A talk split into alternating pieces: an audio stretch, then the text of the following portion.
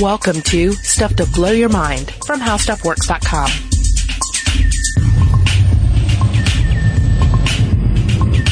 Hey, welcome to Stuff to Blow Your Mind. My name is Robert Lamb. And my name is Julie Douglas. In this episode, we are talking uh, about poop, which is uh, which is great because I feel like uh, with my daily life with a toddler, uh, like poop is uh, is an important uh, subject. It's it's always coming up. I mean, it's always coming out. Am I right? Yeah. Um, but it, it's it's one of the the things that I end up talking about with the child when we talk about poop and when he needs to poop and how we're going to go about it. Yeah. And then, uh, and then when we have conversations about it on like the changing table and I put his night diaper on him and he starts talking to me about poop and then, and cause he, he knows the night diaper is there in case of night poops. So it's fitting. That's all I'm saying that I should, uh, hand over another portion of my day to Poop. considerations of poop. It's fertile ground to tread on. Ah, it is. Uh, yes. Um, we are, of course, going to be talking about fecal transplants, which we've talked about in a cursory way in the past, but we thought, you know what, it really deserves its day out there in the sun. Yeah, like the, the episode that we talked about it in, like we didn't even have fecal transplant in the in the title. No. And uh, and afterwards, I kept kicking myself. It's like people are going wild about fecal transplants. They're wild about it. They are. I mean, the headlines everywhere about fecal transplantation and, and, you know, Colbert, Daily Show, everybody's throwing in jokes about it because Yeah. it's- you just can't resist the scatological uh, implications here.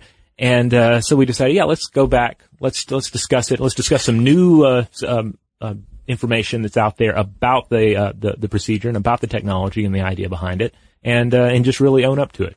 Because that's another thing about now being the father of a toddler is that I am far more, um, open about poop. I'm more likely to make a poop joke. I'm more likely to discuss it.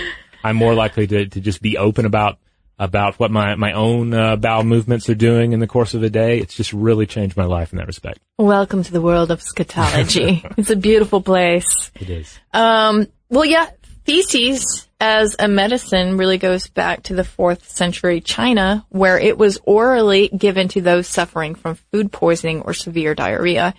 And in the 16th century in China, a fecal suspension called, quote, yellow soup was created for the relief of constipation, fever, pain, diarrhea, and vomiting. And Fast forward to 1958, fecal enemas were first used to treat pseudomembranous colitis. So it's been around this concept of using this beneficial gut flora. Yeah, to your point, it's uh it's an idea that existed before modern medicine, and modern medicine has gotten back around to it and seen the uh the, the value in it. Yeah, I mean, essentially there's gold in, in them there poo. Yeah. Yeah. And I love to throw out this quote because I think it's so true. Um, this is according to Stanford microbiologist Stanley Falkow. The world is covered in a fine patina of feces. And you and I have discussed this before. Like any time that you're digging into the dirt, you have to know that there are particles of dinosaur poop there. Right. Yeah. And there's, there's poop in the ground. There's poop, uh, you know, potentially in the, the air around you. I mean, you're every day you're dealing with poop. We, in, in our lives, we often try to, to limit ourselves not only from the reality of poop, but just the, the, the notion of poop.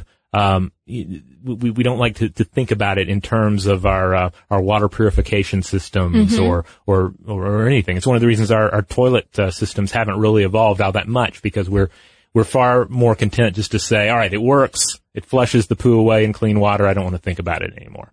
But all of that poop has been really beneficial, right? Because if you think about all the dinosaur dung, the, the billions of pounds of it that seeded the earth, that helped other creatures to sprout forth and other sort of uh, plants and animals to subsist. So there's a definite symbiotic quality to it. Although you don't tend to think about that when you're thinking about living with someone and their microbiota.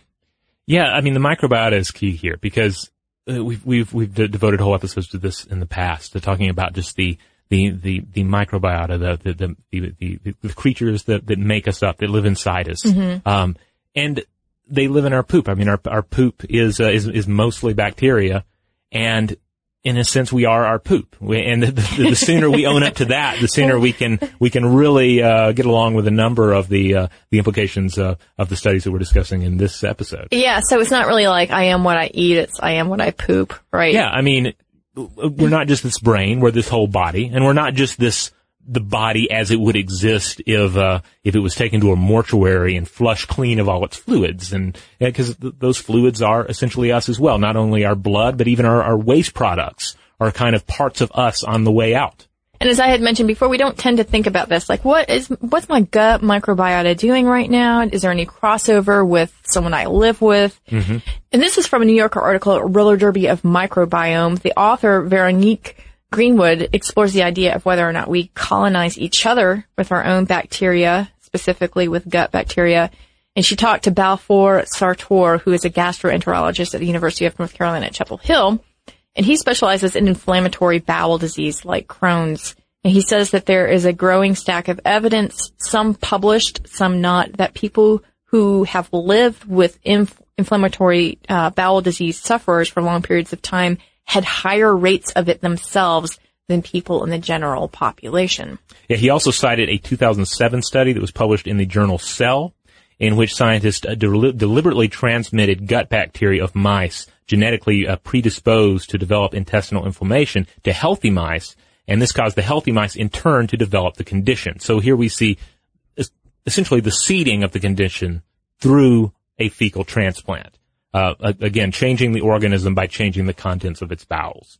And again, this is just, um, well, not necessarily in the case of the mice, but when Sartor was talking about more about people just who are living together, uh, who have those trace bits of gut bacteria, essentially feces being exchanged here. Mm-hmm. So that's just a tiny bit that would be colonizing your own microbiota. Yeah, and again, colonization is key here. I mean, just to throw out a few quick stats that we've hit in the past. I mean, the human mouth alone contains 500 to 1,000 different types of bacteria, and of those, only 100 to 200 live in a mouth at any given time. I mean, and that's just the mouth. Uh, when you take into account the entire human body, um, it, it, it really begins to skew the idea of what is an individual and what is a, a collective. Yeah, because we've talked about this before. Like we're just hosts for, for bacterial cells yeah. when you look at how very colonized we are by them. Now, we want to talk a little bit about a couple of conditions that are very difficult to treat because this will actually play into fecal transplants. And the first is something called Clostridium difficile. Or C. diff, if you will. C. diff on the mm-hmm. streets and it's a bacterium that releases toxins that attack the intestinal lining and cause inflammation of the colon. And according to the Centers for Disease Control and Prevention, C. diff is linked to a quarter of a million hospitalizations and 14,000 deaths a year in the U.S. And deaths from C. diff increased 400% between 2000 and 2007 due in part to the emergence of a stronger strain. Yeah, this can be a, especially a huge problem for the elderly um, in some sort of a care environment. Uh, and just to throw some symptoms at you, um, just to, to know what, what we're dealing with here, uh, you can look at uh, more severe infections of C. diff uh, causing watery diarrhea up to 15 times per day, severe abdominal pain, loss of appetite, fever, blood or pus in the stool, weight loss, and then in extreme cases, C. diff uh, infection can lead to a hole in the intestines, which can be fatal if not treated immediately. So, as it as this uh, as the infection spirals out of control, um, it can cause a, a, lot of major health problems. So this is this is not a condition to take lightly. Yeah, and it's been associated with hospitals quite a bit because the strain that emerged is one that has become antibiotic resistant, and so not to scare anybody who may or may not have to. Uh, visit a hospital, but it turns out uh, that in an October issue of the American Journal of Infection Control, they reported that the incidence of C. diff in hospitals nearly doubled between 2001 and 2010, with mortality increasing from 6.6% in 2001 to 7.2% in 2010. And again, as you had mentioned, in the elderly, this can be terrible. This is a, this is a big blow to the body.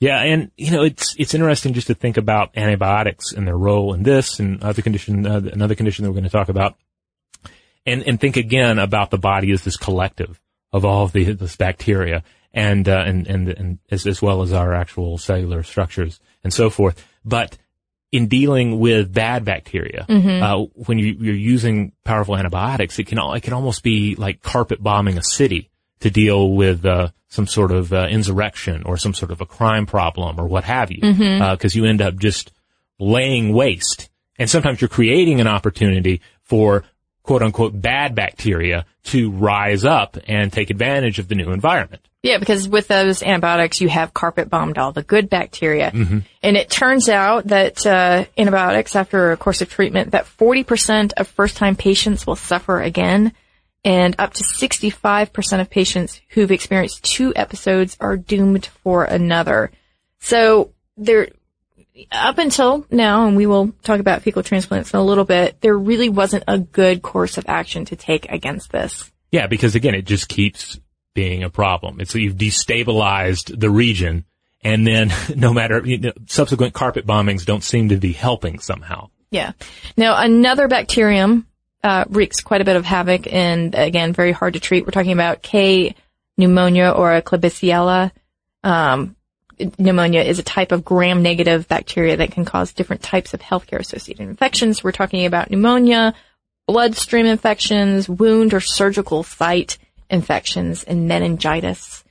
And it too has developed antimicrobial resistance and recently to the class of antibiotics known as carbapenems. So this is something that's really hard to treat right now. Yeah. Now it's worth noting that the uh, Klebsiella bacteria they're normally found in the the human intestines uh, where they don't cause any disease. Where it becomes a problem is when they enter the respiratory tract to cause this uh, pneumonia or the or the blood to cause a bloodstream infection. The thing about this is that as debilitating as they are, it is known that fecal transplants can vanquish these. And we're going to take a quick break. When we get back, we're going to talk about how all this goes down.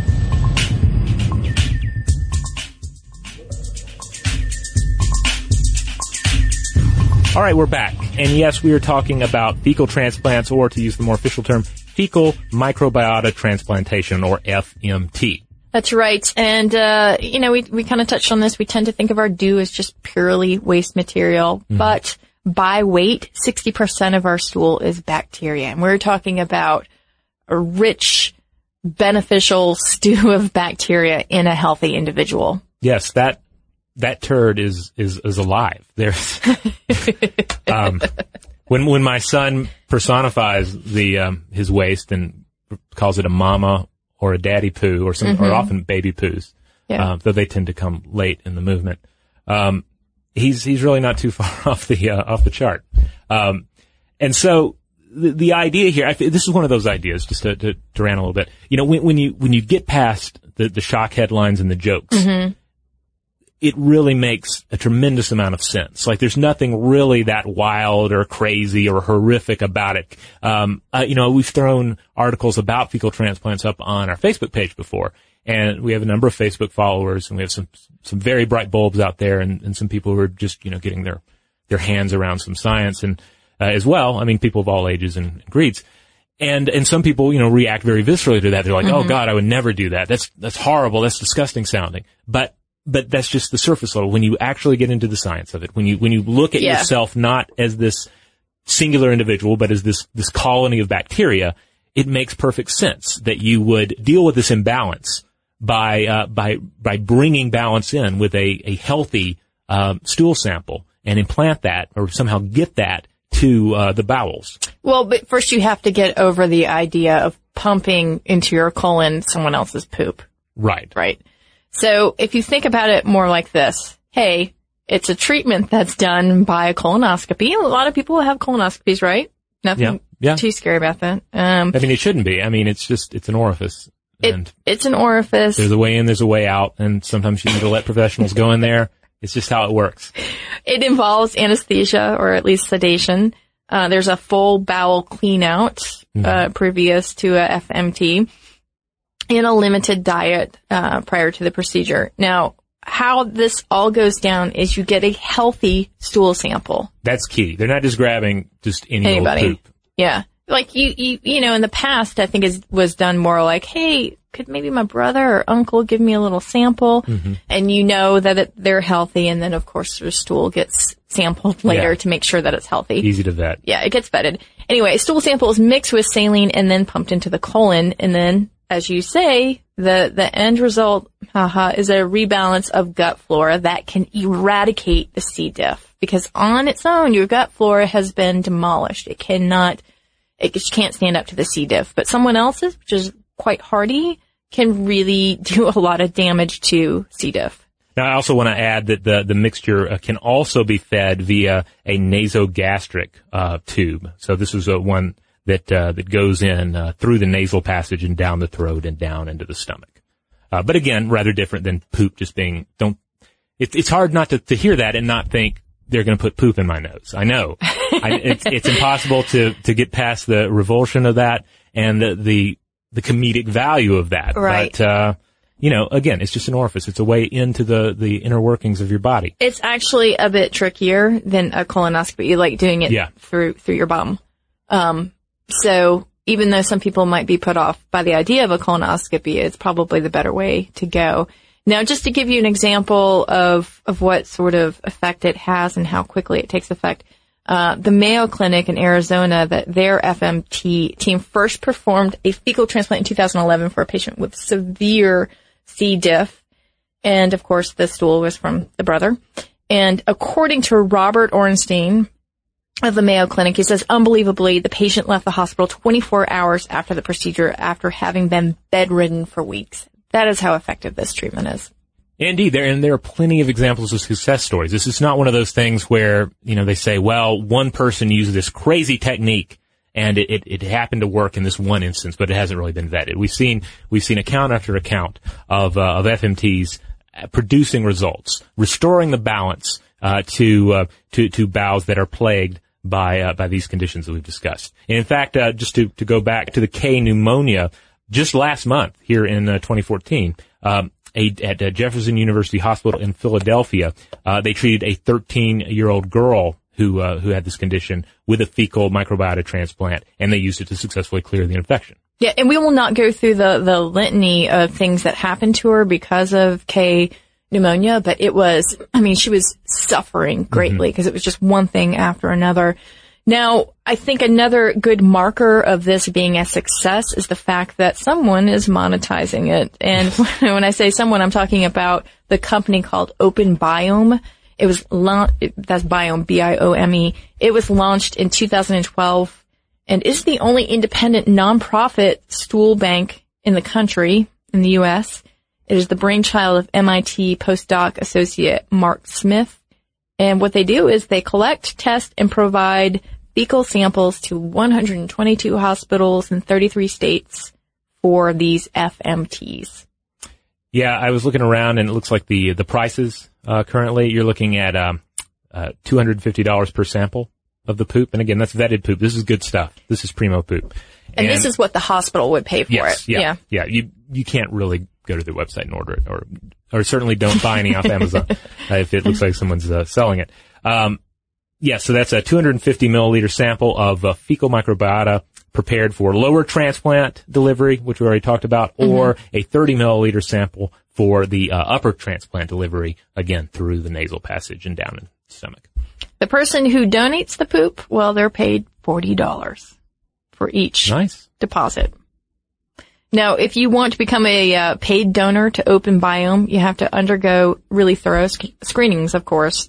Um, we're talking about a 120 question health history with a physician, uh, to a travel history analysis, and of course, recent use of antibiotics. Because if you've used antibiotics, then you're probably not a contender, right? Right, because you've carpet bombed the, the, the civilization that's producing the uh, the poop that they're interested in.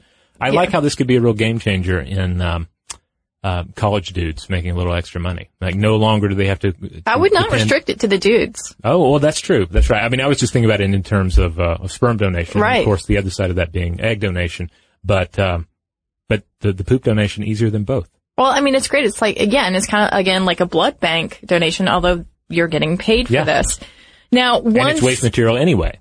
Right, well, what are you going to do with it? Yeah. You're just going to flush it. Um, once a donor sample is reviewed by a lab for any infectious agents and the health of the bacteria, the donor's blood is then tested for standard blood-borne diseases. So we're talking about hepatitis A, B, C, syphilis, HIV, AIDS. And then finally you can progress to the actual physical donation part of it all. Yeah. Again, so you can think about it in terms of any kind of blood or tissue, uh, sample that is, uh, that is taken and then reused in some sort of transplant environment. It's, it's it's going to be vetted. It's going, they're going to look for all these, uh, various diseases, uh, before it ever takes, uh, that its, uh, saline blended form.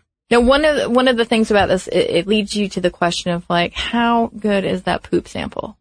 You know, like, cause then you begin to really sort of grade it, I'm sure, right? I'm sure that lab is like, this is great. It's got so much beneficial, uh, gut flora in it. But there's one researcher who really took this to the extreme, and I'm talking about hunting down artisanal hunter gatherer poop. Now, this is from the first paragraph of a popular science article by Emily Gertz writing about the scientist who traveled around the world to give himself uh, an FMT essentially.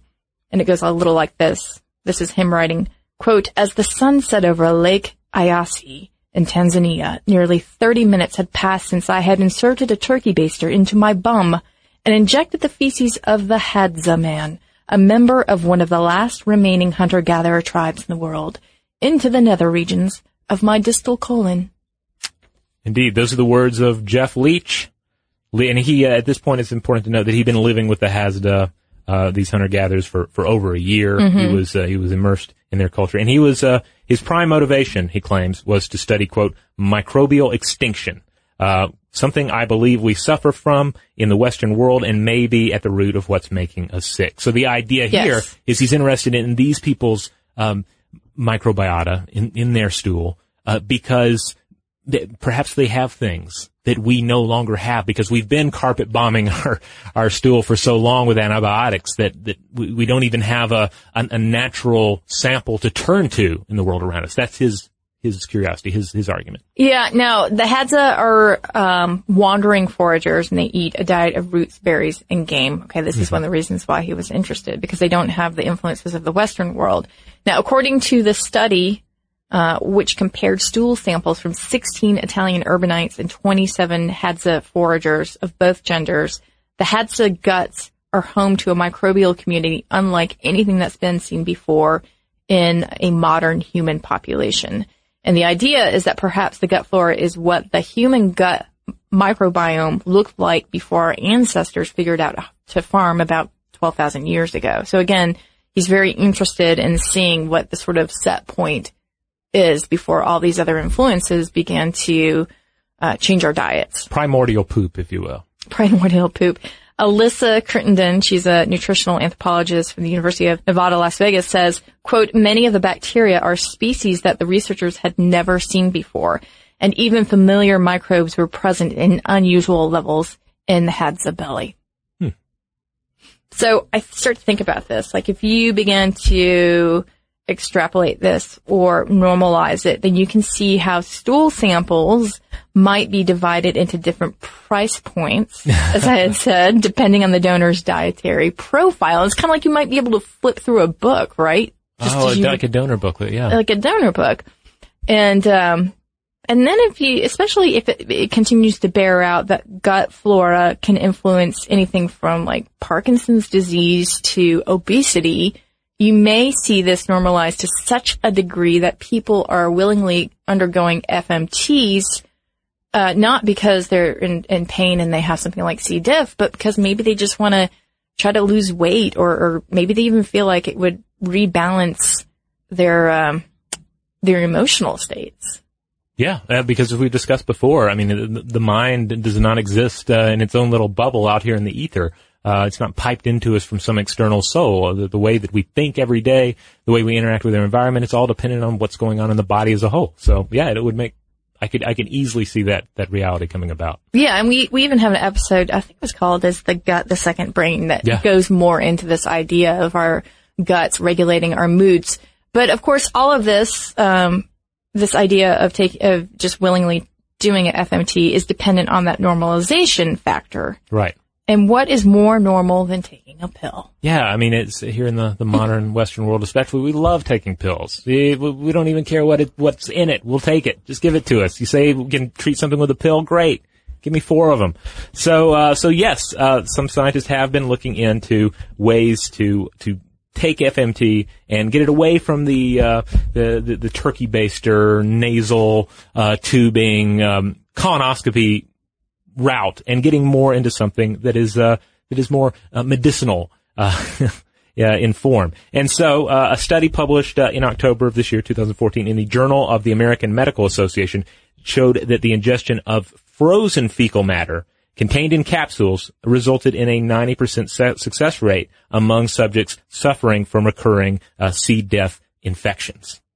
So it's the idea you freeze it, put it in the capsule, and then send it on its way. I mean, it's taking the same route as those uh, those nasal upper transplant uh, delivery systems. So why not? Yeah, and again, we're talking about uh, fecal matter that was, you know, surveyed and it was sampled and Mm-hmm. made to be sure that it was healthy. And once it was capsulized, it was that was given to the subjects. They were given 15 capsules on two consecutive days, and then observed for up to six months. And now this gets really granular here. It says their daily number of bowel movements dropped from a median of five a day prior to the first capsule to two on day three and one at week eight. And it says subjects experienced no serious side effects. So it's kind of a no-brainer, right? Because you're talking about capsules taken, you know, a couple minutes a day as opposed to a colonoscopy, which is an actual medical procedure. Okay. All right. So we get into a pill form. Um, we we get past the jokes and the shock headlines. We get uh, a better understanding of, of how our bodies work and, and the importance of our microbiota. Um, maybe we re- even rebrand it at some point because you still have fecal in the title. Yeah. Uh, what do you want to rebrand it as? um, you know, I feel like if we were to rebrand it from fecal microbiota transplantation to uh, something like intestinal microbiota transplantation, I don't know if, if if that would work, but like that would be, I think that would soften the blow a little bit. IMT, IMT, maybe a BMT. bowel. Yeah, we could just get bowel in there. I think don't you know. could do, but I feel like bowel has really entered into the Yeah, or- vernacular. Yeah, or just in a positive fecal way. off there and just call it a microbiota transplantation and MT. Okay, I think we've got our thing. You Yeah. know the whole like, you know, get rich quick scheme that we've been looking Oh, yeah. for? I think this is, we apply for that small loan and then we start just marketing these IMTs Yeah, I out of think, the How Stuff Works office. I think there's only one additional thing standing in our way. What's that? That's the uh, Federal Drug Administration, the FDA. Ah! Yeah.